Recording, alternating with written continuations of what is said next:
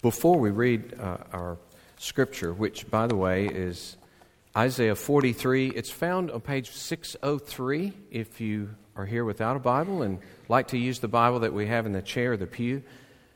Page 603, Isaiah 43.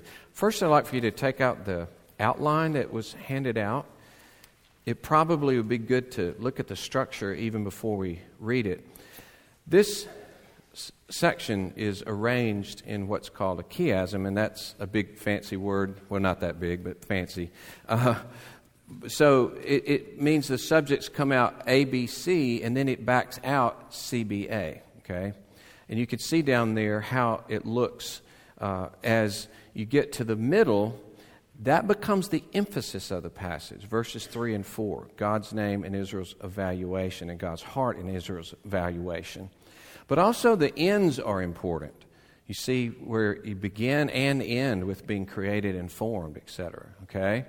Now, what happens in this structure is the middle and the end support the other parts.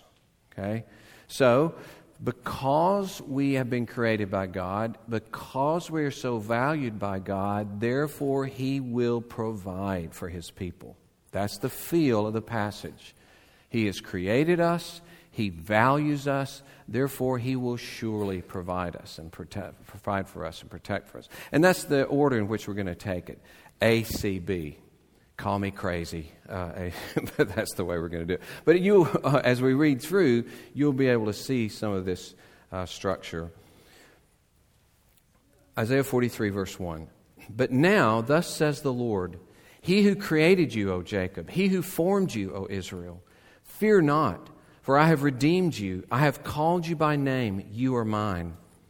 When you pass through the waters, I will be with you, and through the rivers, they shall not overwhelm you. When you walk through fire, you shall not be burned, and the flame shall not consume you. Now we're in the middle. For I am the Lord your God, the Holy One of Israel, your Savior. I give Egypt as your ransom, Cush and Seba in exchange for you. Because you are precious in my eyes and honored, and I love you, I give men in return for you, peoples in exchange for your life. Fear not, for I am with you. I will bring your offspring from the east, and from the west I will gather you. I will say to the north, Give up, and to the south, Do not withhold. Bring my sons from afar and my daughters from the end of the earth. And now we end where we began. Everyone who is called by my name, whom I created for my glory, whom I formed and made. Thus, the reading of God's word. Let us pray. Lord, bless us that we all the more will believe in your work for us, that we are your creation. We are so highly valued by you, and you will provide for your people in every circumstance. Bless us, Lord. Grow us in our faith. For Jesus' sake, we pray. Amen. Now, first, the, the beginning and end, verse 1 and verse 7, use words that have to do with the creation itself Genesis 1 and 2. We're calling this God's initiation, how He created us as a people, created Israel as a people. But He uses Genesis words. The word create is the second word in the Bible. God created the heavens and the earth. The word made there is taken from Genesis as well, like He made the sun and the moon, uh, and He made the animals. Formed is even more intimate, where in Genesis 2 7 it says, He formed Adam from the dust of the earth. And even the word called is used repeatedly in Genesis 1 that He called the uh, day, the light day, and he called the dark night. So he calls us in this powerful way. He names us and owns us in that way. So, it, though we say in the New Testament, especially the new creation is present, you could say in a way that God is saying in verse 1 and verse 7 you are the new creation. You are my second creation. I created the world, I created you, Israel.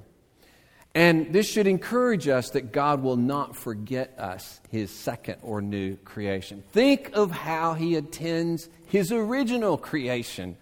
every second of the day, 24 7. Just take the Milky Way, for example, okay? They say it's an average galaxy, you know, 120,000 light years across, average galaxy.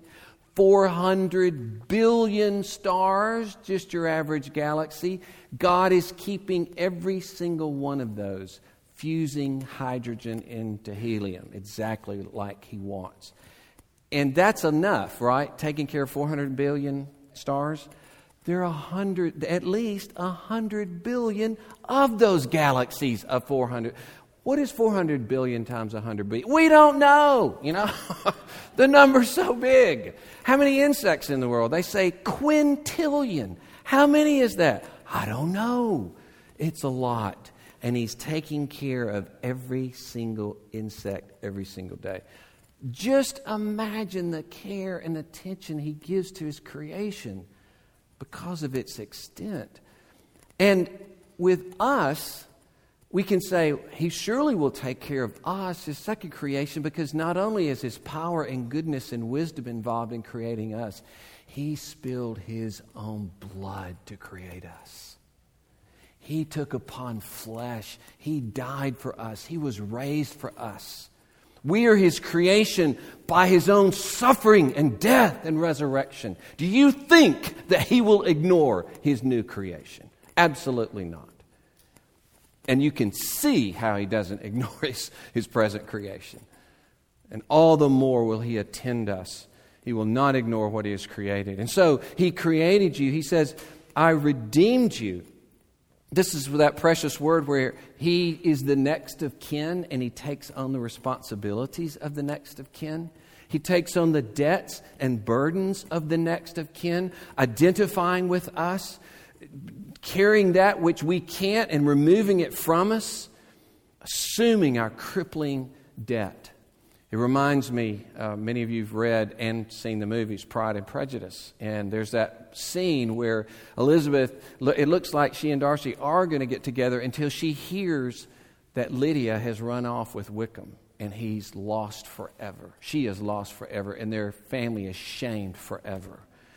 And she sees Darcy hear the news, and he just excuses himself. And to her mind, he's gone. There's no way in his high, high position that he's ever going to associate with us. I'm, I'm dead to him. Our family's dead to him.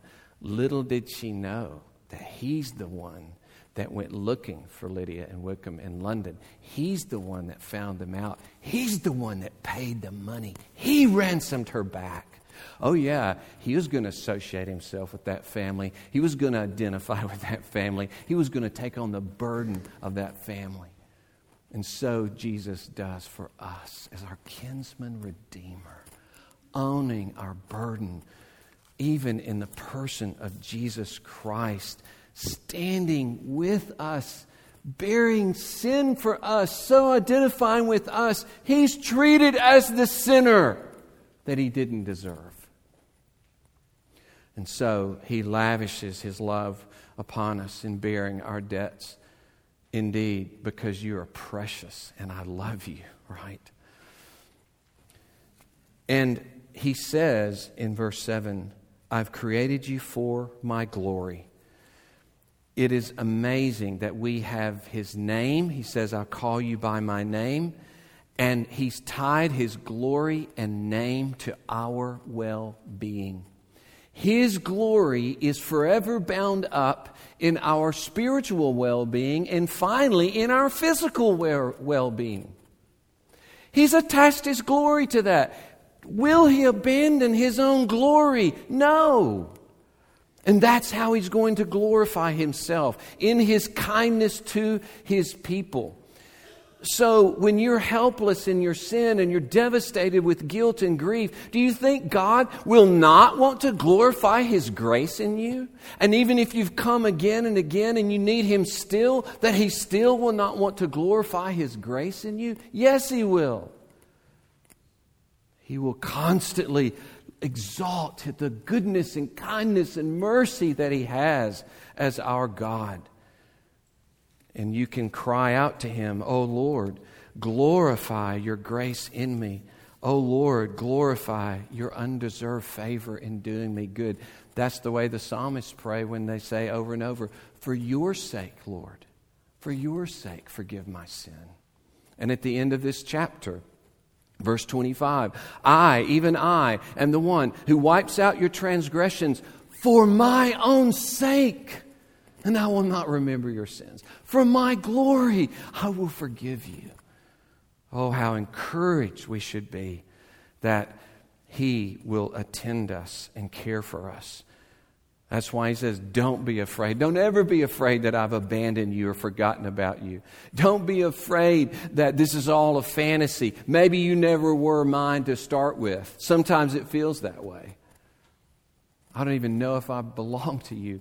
Don't fear those things. You are mine. I've died for you. And I love that phrase at the end of verse 1 You are mine. Literally, it says, Mine you are. You know? There's this precious cry, like he's holding treasure. Go, you're mine, you're mine. How can he, how can he set his heart on us like that? Why would he do that? But this is his great love for us. And so, from verses 1 and 7, we see God's initiation, his creation of this people. And then extending into that, verses 3 and 4 speak of how valuable we are. Already we've seen that in, in his creation of us, but it's even more set forth in verses 3 and 4. First, in verse 3, you see, he tells us who he is and what he is and that he is ours. The emphasis there is whose he is. Okay? Notice, I am the Lord your God. I'm the Holy One of Israel. I am your Savior. See the point? It's not just that I'm these wonderful, amazing things. I'm these things for you. I'm this for you. And these names recall the deliverance from Egypt, Lord or Yahweh, is the word that he spoke to Moses and said, Tell them Yahweh sent you. And the, the word basically means I am, but in its context, it means I am here to deliver you. I am for you. I will act on your behalf. So it's the redemptive name of God. Even as here, I'm Yahweh, your Savior. That's what I am. That's what I, that's what I do. And, and Savior, uh, the, the Hebrew word Moshe, comes for those who cannot rescue. A Savior comes for those who cannot rescue themselves. Like a woman's described as being attacked in the country, and it says, There is no one to help her, no Moshe, no Savior. It's for those who are utterly helpless. He comes as Savior, and I'm your Savior. And that's closely related to the word Yeshua, Joshua, Yeshua. We call Jesus. That's why the angel said, You'll call his name Jesus, because he will save his people from their sins. He's your Savior. All the more he's your Savior because he's taken on your flesh and he's borne your sins on the cross. And then this title, Holy One of Israel. This is a favorite of Isaiah's. It's used three times in the Psalms, three times in other prophets, over 25 times, all the remaining times here in Isaiah. Probably because of Isaiah 6. In the vision, he is, he's set before God as the one that the angels are saying, to seraphim, Holy, holy, holy. And uh, Isaiah responds, Woe is me! I'm a man of unclean lips. I live among a people of unclean lips. And so we see God reveal as the Holy One of Israel in his majest- majesty, majestic beauty, and greatness that causes us to worship him and honor him, to be drawn to him, and yet to be aware that we are so unlike him because he is sheer goodness, sheer mercy, and we're so unlike him so different from him. But in his sheer mercy, even there in Isaiah 6, what does he do? He doesn't expel Isaiah. A coal is taken from the altar and it burns the lips of Isaiah, and he says, Your sin is taken away. That's what God does in His holiness. He acts in mercy. So in uh, Hosea 11 9, he says, I will not carry out my fierce anger. I will not turn and devastate Ephraim, because I'm God and not a man, the Holy One among you. Why am I not going to judge you? Because I'm the Holy One. I'm not like you. I'm God. I show mercy. And so John Frame can say God's holiness is the basis for his mercy. And this, of course, is shown most gloriously when the Holy One of Israel takes upon himself flesh and bears our sin.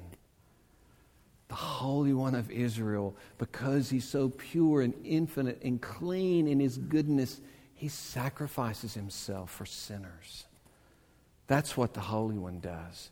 And so now we read not just that seraphim are crying out, Holy, holy, but now it says myriad upon myriad and thousands upon thousands of angels are crying out, Worthy is the Lamb who was slain. And those two things are not different. The Holy One is the Lamb who was slain. Because He's the Holy One, He allowed Himself to be slain for us.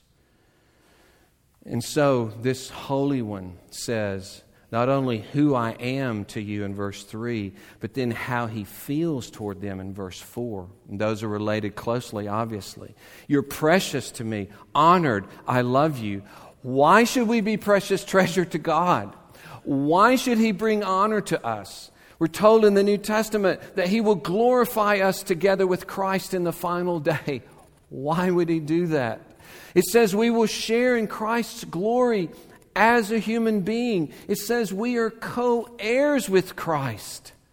We who were dead in our sin, we who walked in darkness, we who hated him without cause. But because he is holy, because his mercy is unlike anything we can imagine, he takes us to himself. He makes us his own through Christ, and we amazingly become his holy one. We're called saints. He carves us out of the world and we belong to Him. We're intimate with Him, and by His grace, we who did not love become merciful lovers, holy ones, after the image of the Holy One who's merciful. And as you see in the second part of verse 3 and verse 4, He gives others as ransom, as an exchange. This, in the first place, he refers to Egypt. Cush and Seba or southern parts of Egypt or south of Egypt, but they're included with Egypt. And this probably refers to the giving of, up of Egypt to free Israel. You see, the judgment of Egypt because they wouldn't release Israel and the gaining of Israel. So Egypt became the ransom or the exchange. And even says here that all peoples will become ransom uh, and exchange. It, it has a feel of the covenant in which he says, Anyone who curses you, I will curse. It's in effect saying, as Motyer says, in order to deliver his people, the Lord must consign all others to loss. This is the basic meaning. You are my bride. I am willing to pay any price to redeem you from your captors. That's it. You are my bride. I will pay any price to redeem you from your captors.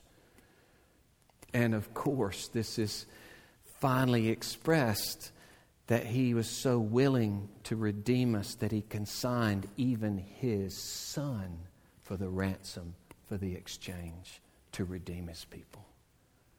He meant it, didn't he? I will consign, I will, I will give not only peoples, but here's the real thing I will give my son as your ransom to have you. That's the way the Holy One of Israel loves. And so, He created, He initiated and created us. He values us. We are precious to Him. And that's why He provides so wonderfully for us. It's pictured in verses 2 and verse 5 and 6. Verse, verses 2, 5, and 6. Those are the two B parts, right? And there's the sense in verse 2 of going into exile. That's the waters and the fire. And then verses 5 and 6, the gathering from exile, gathering my people wherever they're scattered. You see, they're related that way. And so it's not just the exile, though, it extends to whatever Israel will face in the future and whatever we will face in the future. Water and fire is a way to say that in any and every difficulty, anything that you can imagine, trial, heartbreak, loss, I am with you in it. And this passage promises water and fire. We, have seen the devastation of floods. We've seen the devastation of forest fire or apartment fire. See how horrible it is. And God says there are going to be floods and there are going to be fires. I won't spare you from those, but I will be with you in it and I will preserve you. I love how one person puts it waters without drowning, fires without being burned up. There you go. That's what you can count on. Waters, but I won't drown. Fires, but I won't be burned up. And, brothers and sisters, these things that come upon us are sometimes bizarre. They're confusing. They're senseless. Ecclesiastes tells us that when evil falls, it just is indiscriminate. It seems so arbitrary. It's vain, he says. It's vanity. It defies explanation, and many times we see no purpose whatsoever in it. Even then, God joins us as Christ did at the grave of Lazarus. And the best translations say, He was angry. Angry at the death of his friend, angry at what sin and the curse had brought upon his friend, and he raises him from the dead. That's a sign for us this is what he's going to do against evil. This is what he thinks about evil. He is not the friend of evil. He doesn't pat evil on the head. He's going to destroy evil. And so he is with you to feel the pain of it, to hate it with you, and its senselessness with you, to finally deliver us all from it in the end. In the words of Martin Ban, whom we heard speak on this subject this week, he repurposes our suffering, right? No matter its evil source, no matter if we brought it on ourselves, it will not overwhelm us. It will not burn us. And a great image is Shadrach, Meshach, and Abednego thrown in the fiery furnace in Daniel. But there is a figure that appears with them, one like the Son of Man. And they're protected in the fire. And, brothers and sisters, the Lord Jesus is that one who attends you, who's with you in the fire so that you will not be burned. All the more he has taken upon your flesh. He has suffered everything like we have, the writer of Hebrews says, and been tempted like we have. He has entered into it. He's not standing in the background, he's not looking from the bleachers. He is in the middle of it himself. He bore it by his own flesh, and so he is able to come to your aid in the midst of that suffering and that temptation that comes in suffering.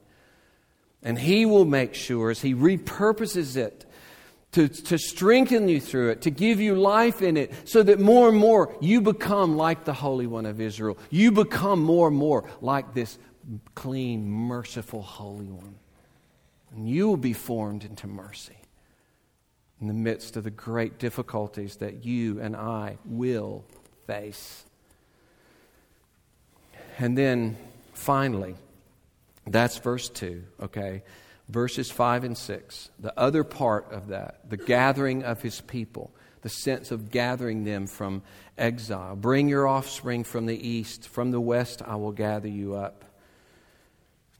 He will gather his people wherever they are. And the idea is hey, whether you're in Babylon, or whether you were in Egypt before, or whether you're scattered to the four corners of the earth, don't worry. I will gather you back. I will find you. You're never lost to me. I know exactly where you are, just like He knows where all 400 billion stars are in 100 billion universes. Okay? Galaxies. I mean, how many universes? um, well, I won't say what that reminds me of, but um, Buzz Lightyear, but we won't go there. Okay. to infinity and beyond.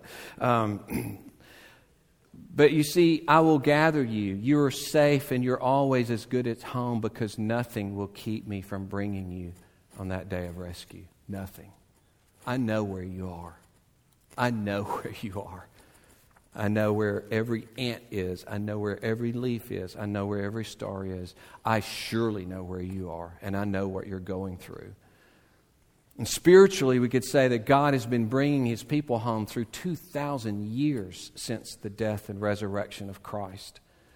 In Revelation, we read that people from every tongue and tribe and nation are before the throne of God. They are in, we might say, their provisional home, okay, before the throne of God, awaiting that final day when Christ will bring them back, it says in Thessalonians, and will raise their bodies, no matter where they are, what, what's happened to their bodies he knows and He will gather them up and reform them into the image of Christ's body. Then we who are here when Jesus comes, our bodies will be transformed into His glorious body. Oh, yeah, He will gather us. He will gather us dead or living. He will gather us. And we will live with Him forever in the new heavens and the new earth. All of His people scattered in the world will be gathered Everyone else, sadly, will be evicted from the premises, removed from the property, and the meek shall inherit the earth. He will bring his sons and daughters from the end of the earth. They will receive the kingdom. They will reign with him forever. And his glory is tied to that.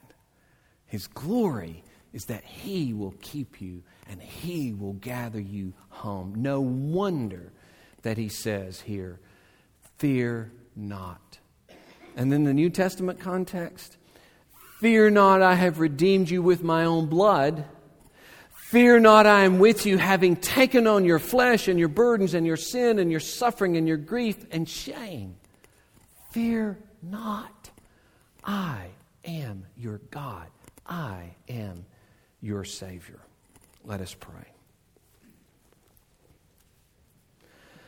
Gracious Lord, enable us all the more to be convinced of your greatness as God, your power and sovereignty. And Lord, that you have created us as a people you, therefore, will sustain us and keep us. You, therefore, pay every attention to every little detail of what happens to us. And you are with us in the midst of it, and you will gather us up at the end. Oh, Lord, may we trust you. May we rejoice in you. May we be sustained to face the terrible waters and the terrible fires that we will face in this world. Thank you that you have gone through them before us and you've borne their most terrible weight that we will never even bear. And you will attend us in them throughout our lives. Oh, Father, thank you for such a gift as the Lord Jesus. Amen.